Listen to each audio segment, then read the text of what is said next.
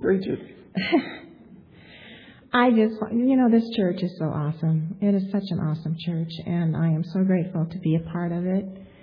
Um, I have been, we have been through a lot the last three weeks, four weeks, and I have sensed your prayers. I have seen God's hand from the very beginning of this journey that we're on, and it's been awesome. And one of the things that, well, those of you who know me know that I am the more uh, timid of the group. Alan is the more outgoing. I'm the one that sits back and watches and supports him from behind. And he has his own little ministry. And um, this whole thing has impacted everybody. It's impacted this church. He has people out in the community, his, you know, his little banana ministry that he has. the people at Stater Brothers are asking me all the time about how he's doing, and I have become the banana lady now. and um, the little man at the service station, uh, they came to see him when he was in ICU, and they are so impacted by his life.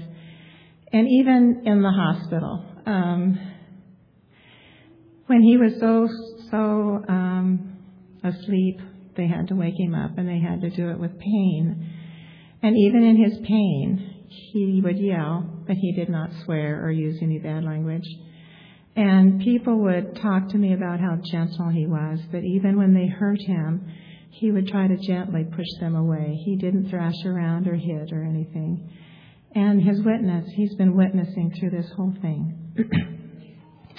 and, you know, we're going to be tried, tried and tested, and uh, this is our, our trial right now. And um, always before when I have gone through some hard times. Because of my temperament, I have gone to the negative, and I would get very depressed and very moody and very sad. And, and I determined on this one that I would not. That that's where Satan wants me to go.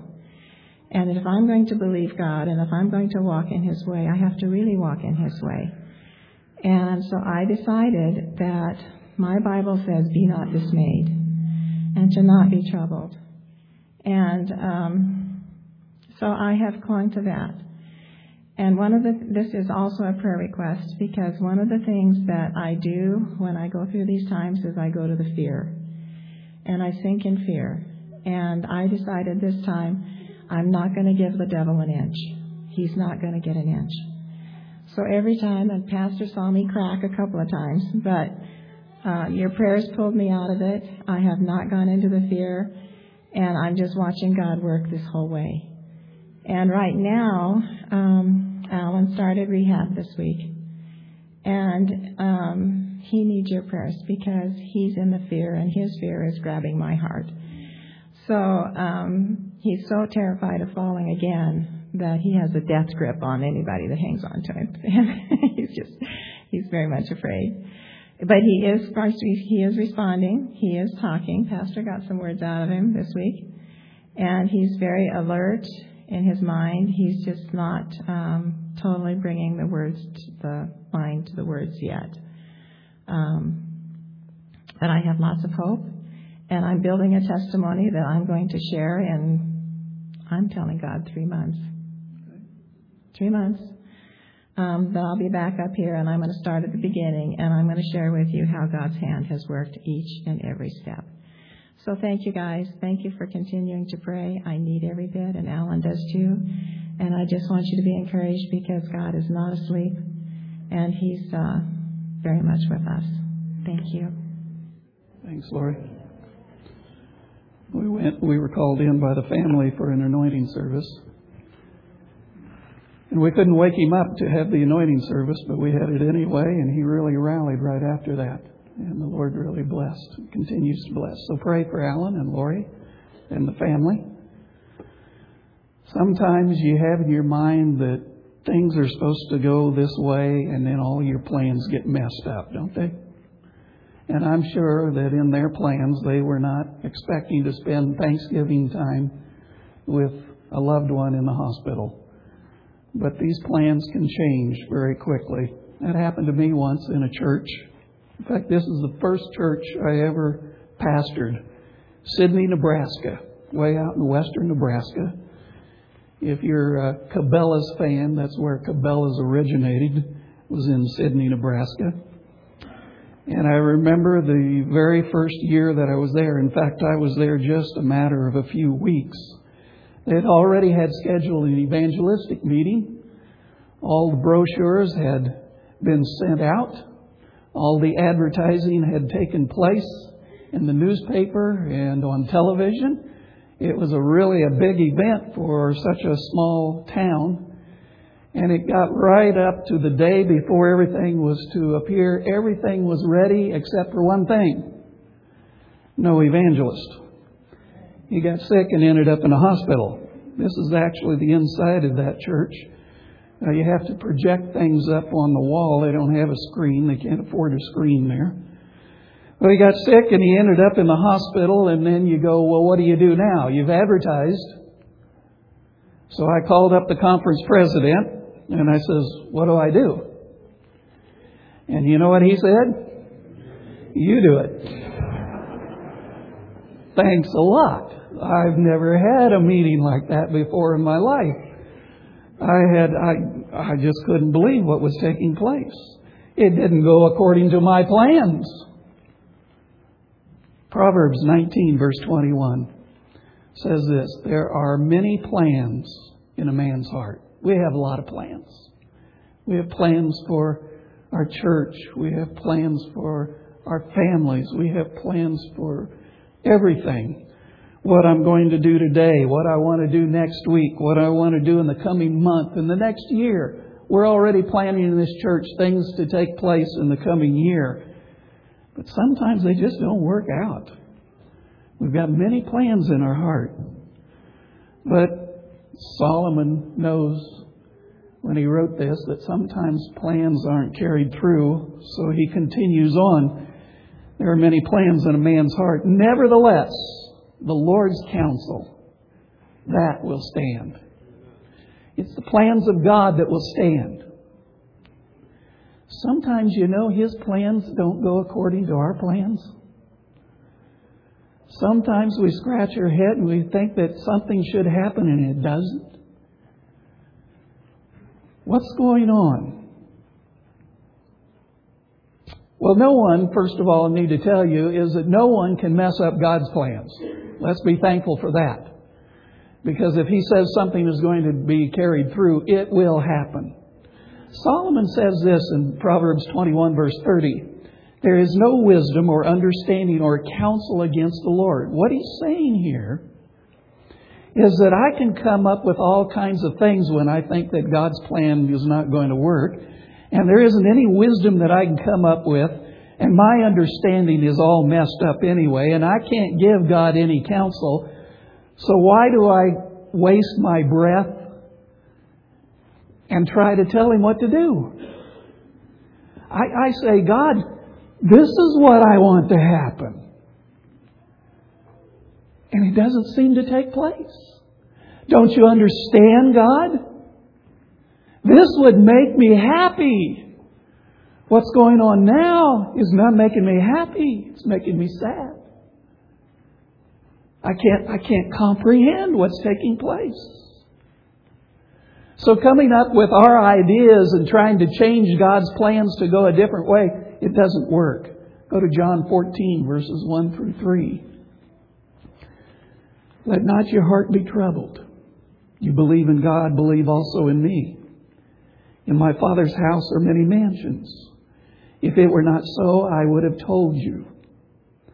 I go to prepare a place for you, and if I go and prepare a place for you, I will come again and receive you to myself, that where I am, there you may be also. That's God's plan, isn't it? And we often sit here and say, Amen. That's right. Until God adds a little more information to his plans. For example, what he told Daniel in Daniel 12, verse 1. At that time, Michael, who's Michael? Jesus. Jesus shall stand up, the great prince who stands watch over the sons of your people, and there shall be a time of trouble such as never was since there was a nation even to that time. We want Jesus to come. He's prepared a place for us, and he, he says He's going to come again and He's going to take us to that place. We're saying amen to that. But then when He tells His prophet, when He gives information of what's going to happen just before that takes place, and He says, But I want you to know ahead of time, there's going to be a time of trouble this world has never seen, and you're going to go through it, and we're going, Whoa, wait a minute, God.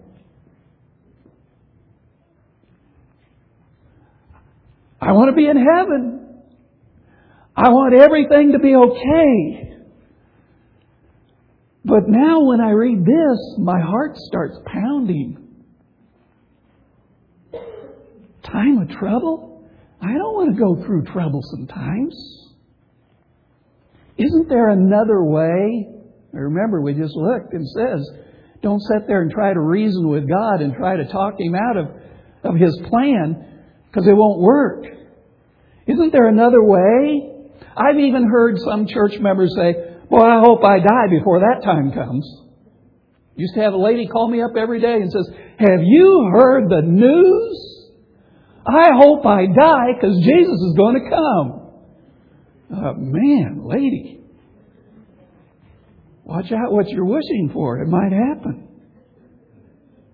We get upset when God's plans override our plans. We think we know what's best for our lives. But we don't want to go through uncomfortable, horrible times in order to get from point A to point B. And it says that there's trouble, there's a time of trouble that's going to come, such as this nation, is, this world has never seen. And we forget to read the rest of the verse, it says, In that time your people shall be delivered, every one who is found written in the book. That should be the point that gives us comfort. God says, Look, I'm letting you know ahead of time this is what's going to happen. This is what you're going to go through so you can expect it. You know it's going to happen. It's part of the plan. But I want you to know, I want you to be comforted the fact you're going to be delivered. You're going to make it through. So why do we panic? If that is His ultimate plan is to deliver His people, why do we fear it so much? Got to go back to the Garden of Eden. The issue goes back to the tree of the knowledge of good and evil. The serpent told Eve that she that if she ate the fruit, her eyes would be open and she would be like God, knowing good and evil. The implication of this is that by eating the fruit, it would make her wise enough to choose and plan for herself her own course in life. She doesn't need God anymore. She doesn't have to follow His plans. I know what's best. I know what's good. I know what's bad. I don't need your counsel and your plans anymore, God. I'm going to do it my way. And ever since then, the human race has clung to the idea of making our own plans and pursuing our own agenda apart from God. Oh, if it coincides with my plans and everything makes me feel good, that's okay, God. I'll praise you for it. But if it doesn't go the way I think it should go, you're wrong, God.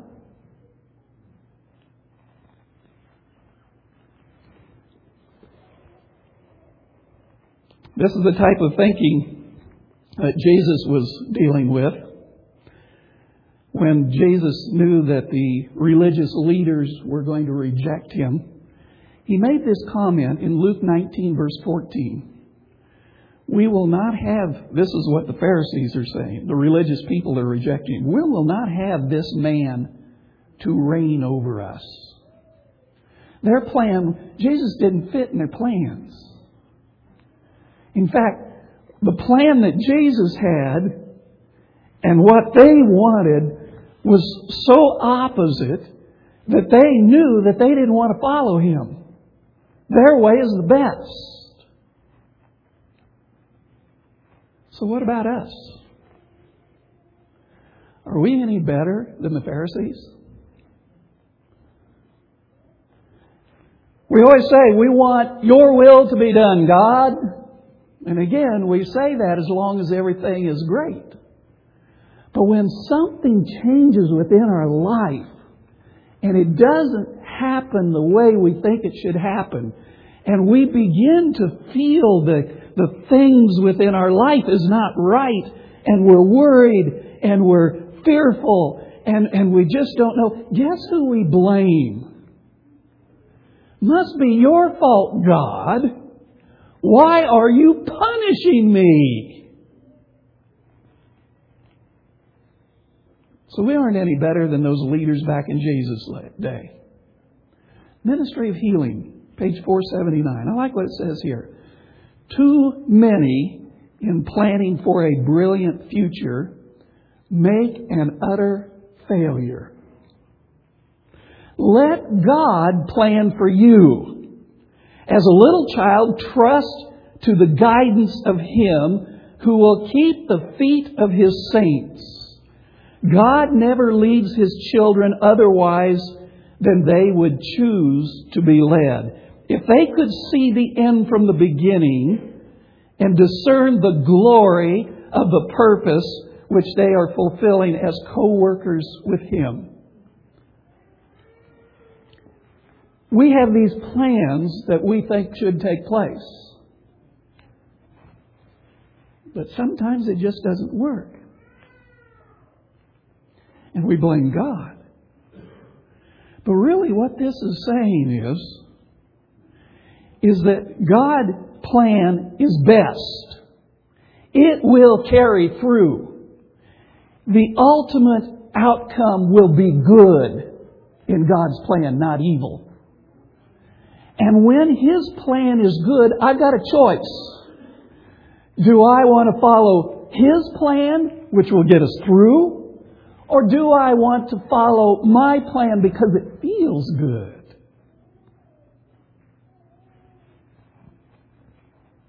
My plan doesn't work.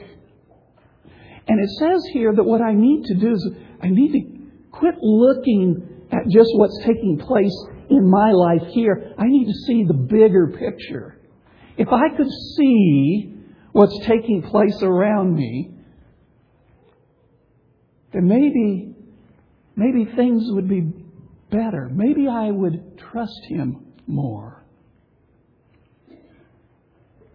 I can't see the future. You can't either. Well, there are people that say, oh, we, we've got this power, we can see in the future and we know what's going to take place. Don't believe them. I can't see in the future and you can't. But God can. And he says, Look, I've already promised you that I have a place already prepared for you in heaven.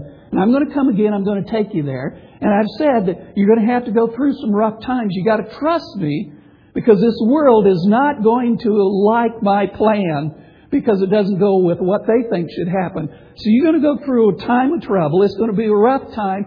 But I'm going to get you clear through because I said it would happen. And my plans will work. So the question is do I trust Him to get me through even when it becomes uncomfortable?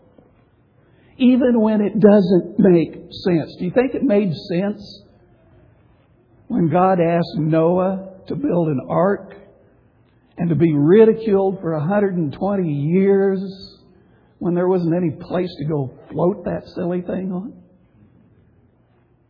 But God says, Trust me. And he was saved.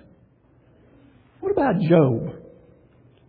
We know the story of Job. He lost his hired help. He lost his livestock. He lost all of his children. Do you think that was Job's plan? He can get up one day and says, Well, I sure hope today I'm going to lose everything that I ever had, including my kids. So here he is, plunged into the depths of great grief and pain.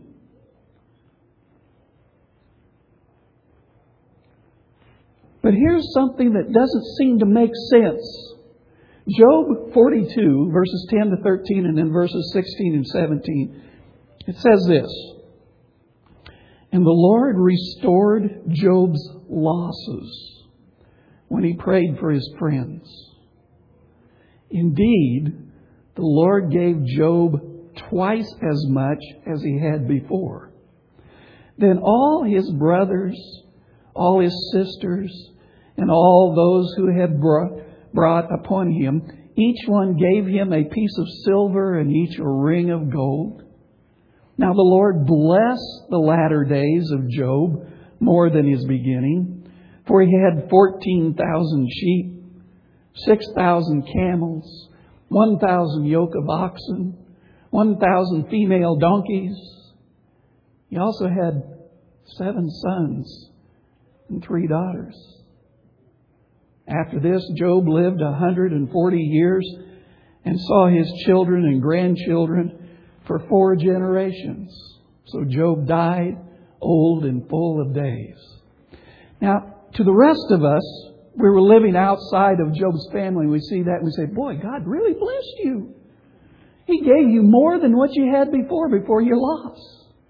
And He even gave you ten children to take the place of the ten that you lost. Let me ask a question. For those of you that have lost children by death, is any new child going to be able to take the place of the one that died? There's no way. So if you're inside Job's family, they're still, I mean, they're grateful probably that they have the children and they can see the grandchildren, but it still doesn't take the place of the ones they lost. But maybe you got to step back even farther to see the bigger picture. You see, Job trusted the salvation of his lost children to God. So by faith, even though the new children can't take the place of the ones that he lost, by faith he can say, I'm going to have all my children on the resurrection day. Praise God. See, that's what you've got to do, is look way above and beyond and look from heaven's view of God's plan, God will overcome.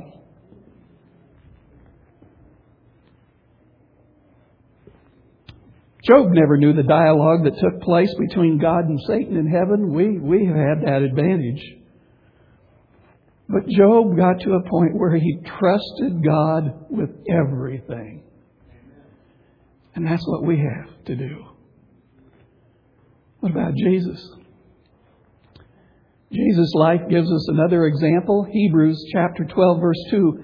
Looking unto Jesus, the author and the finisher of our faith, who for the joy that was set before him endured the cross, despising the shame, and has sat down on the right hand of the throne of God. Did you ever stop to think in the Garden of Gethsemane. When Jesus was in that garden, do you remember what he prayed? If there's any other way. The agony was there. Physical, mental agony was taking place. He's in the darkness. The weight of mankind's sins is upon his shoulders as if he was the only sinner. And he's there and he's feeling this and he's saying, Look, the humanness of me is saying, I need an escape. I need to get out of this time of trouble. But then he said, Nevertheless, not my will, but thine will be done. See, we've got to use him as the example. That was a time of trouble. That was a time of trouble that was very heavy upon him. And, and here he is, one of his disciples is going to betray him. And his religious leaders are coming to be able to capture him. And they don't want him to live, they want him to die. Brothers and sisters, in the time of trouble before Jesus comes, the people are going to come and they're going to say to God's people, I don't want them to live. I want them to die. There's a death decree that's going to go out for anyone who's following God. So I've got to be like Jesus. Do I trust my Heavenly Father so much that he, I know He's going to see me through?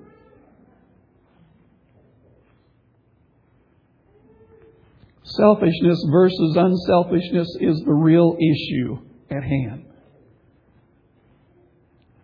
Whether we choose to submit to God's plan or not will depend on whether we believe God's way is best and that His promises are true.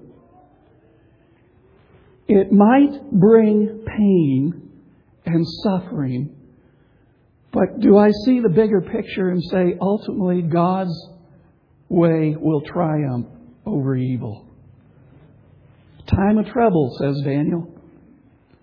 Time of trouble is coming. God told Daniel in order to let us know that it will happen.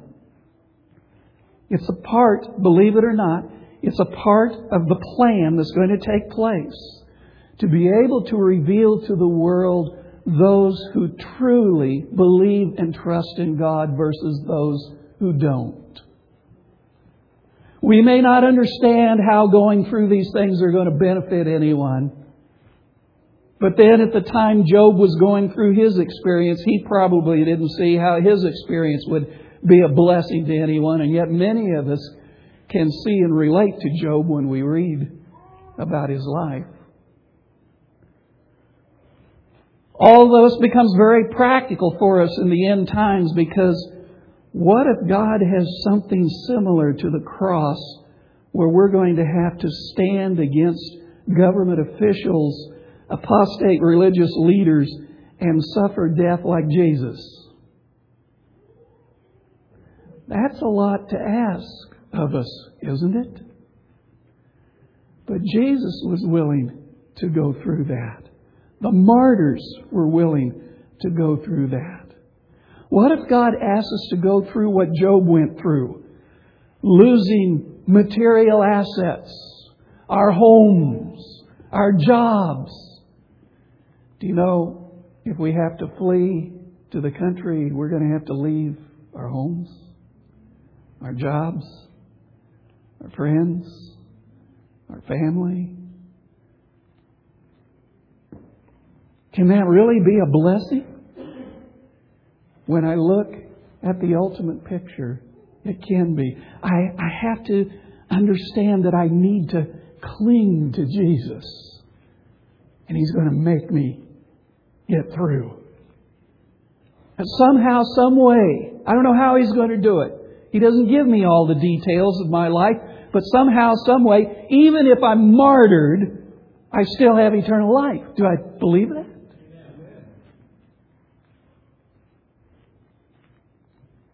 Will it benefit anyone? That's up to the Holy Spirit. There are many people right now, because they take a stand for Christianity, are being persecuted, even today.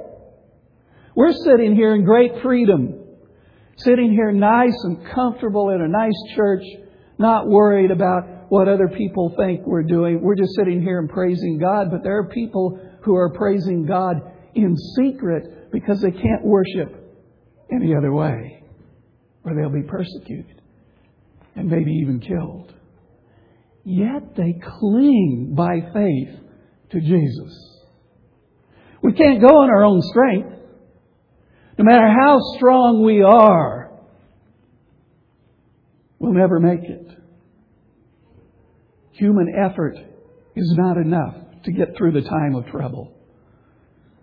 We need to learn this advice. In John, I can't even see it there. Hold on a minute. I think it's John 15, verse 5. I am the vine, you are the branches. He who abides in me and I in him bears much fruit. Jesus says, For without me, you can do nothing. I can't do it on my own strength. My focus must be on my relationship with Jesus Christ. There's a plan for me. He has set a plan for my life.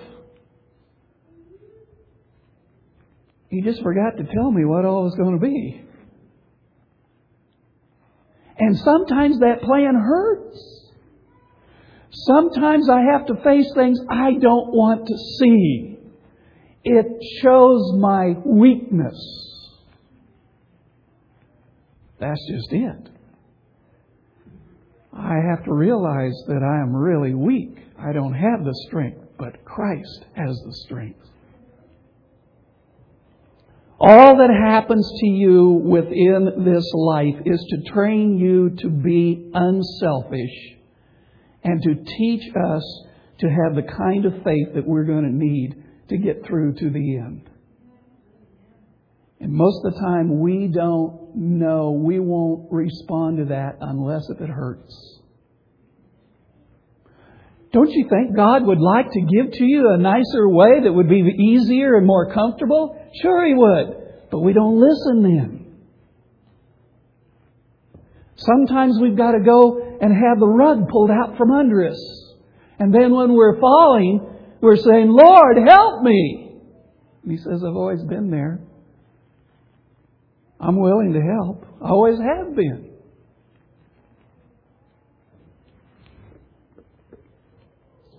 Desire of Ages, page 208. The Son, Jesus, can do nothing of himself but what he sees the Father do. The priests and rabbis were taking the Son of God to task for the very work he had been sent into the world to do. Do you see the opposition? By their sins, they had separated themselves from God and in their pride were moving independently of Him. They felt sufficient in themselves for all things and realized no need of a higher wisdom to direct their acts. But the Son of God was surrendered to the Father's will and depended upon His power. So utterly was Christ emptied of self that he made no plans for himself. He accepted God's plans for him. And day by day, the Father unfolded his plans. So should we depend upon God that our lives may be the simple outworking of his will. What you're going to go through the rest of this day if you are committed to God, He's going to allow things to happen to help get you ready for the soon coming of Jesus. You may not like it. You may want to be like the Pharisees and say, Whoa, wait a minute here. I don't want to go that way. And then when you do that, you are independent. You are no longer dependent upon God's will to be done. You are independent of that, and you're going to be the master of your life, and you're going to fail. His way is best. Jesus, if he emptied himself every day and accepted what the will of his Father was for that day, he says, I want you to do the same thing every day within your life. Because it's going to be the best for you. The Pharisees, they don't like that. Their acts of rebellion separated them from God. But Jesus, He was willing to give up self and to accept and submit to His Father's plan on a daily basis. Steps to Christ, page 70. Consecrate yourself to God in the morning. Make this your very first work. Let your prayer be, Take me, O Lord, as wholly thine. I lay all my plans at thy feet. Use me today in thy service. Abide with me and let all my work be wrought in thee. This is a daily matter. Each morning, consecrate yourself to God for that day. Surrender all your plans to Him to be carried out or given up as His providence shall indicate. Thus, day by day, you may be giving your life into the hands of God.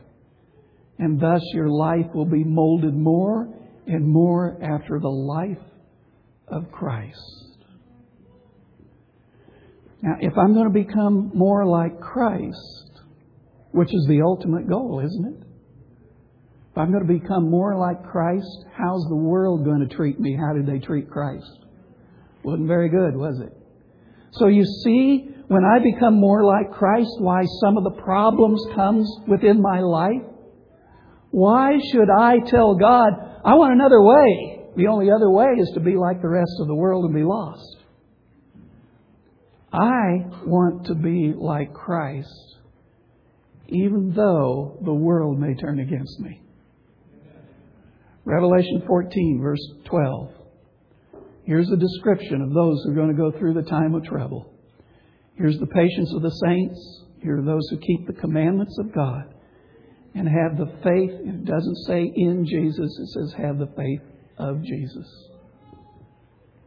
I must be willing to surrender my daily plans to the Heavenly Father like Jesus.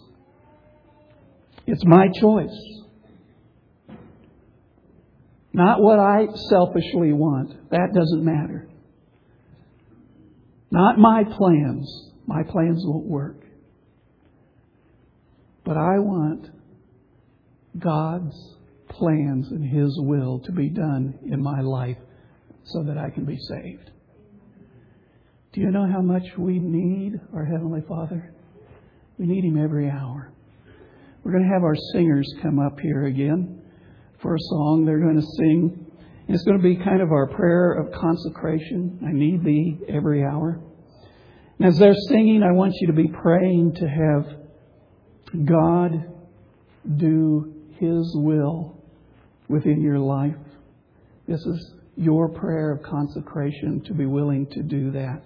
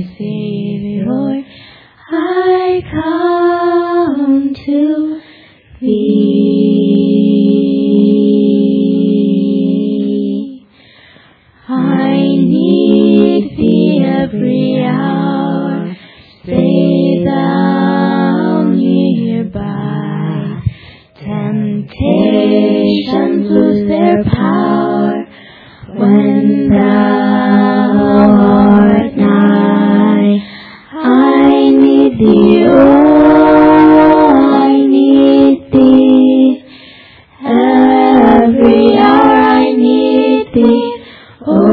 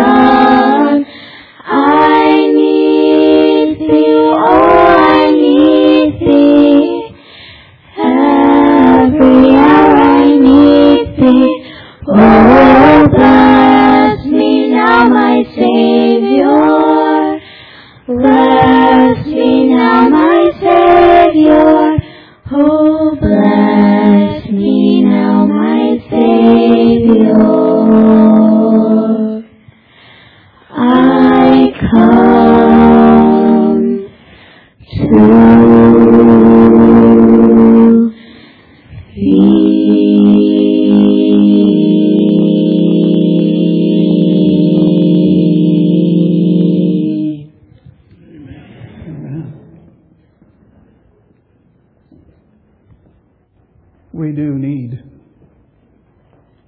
our God every hour.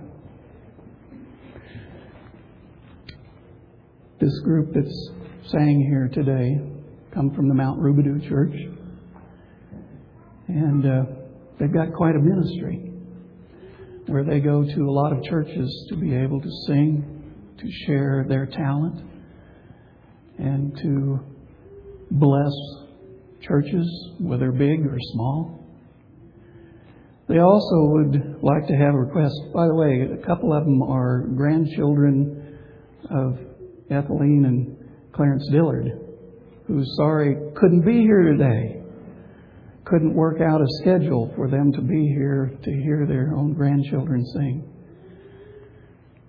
There's a group, Maranatha has a, a group where they help not only, we know Maranatha helps all over the world, they even help the young people to learn to be able to work and do the Lord's work all over. So as you leave today, we're going to have a benediction. As you leave today, there'll be deacons at the doors to take up an offering if you want to give to be able to go for this Maranatha mission.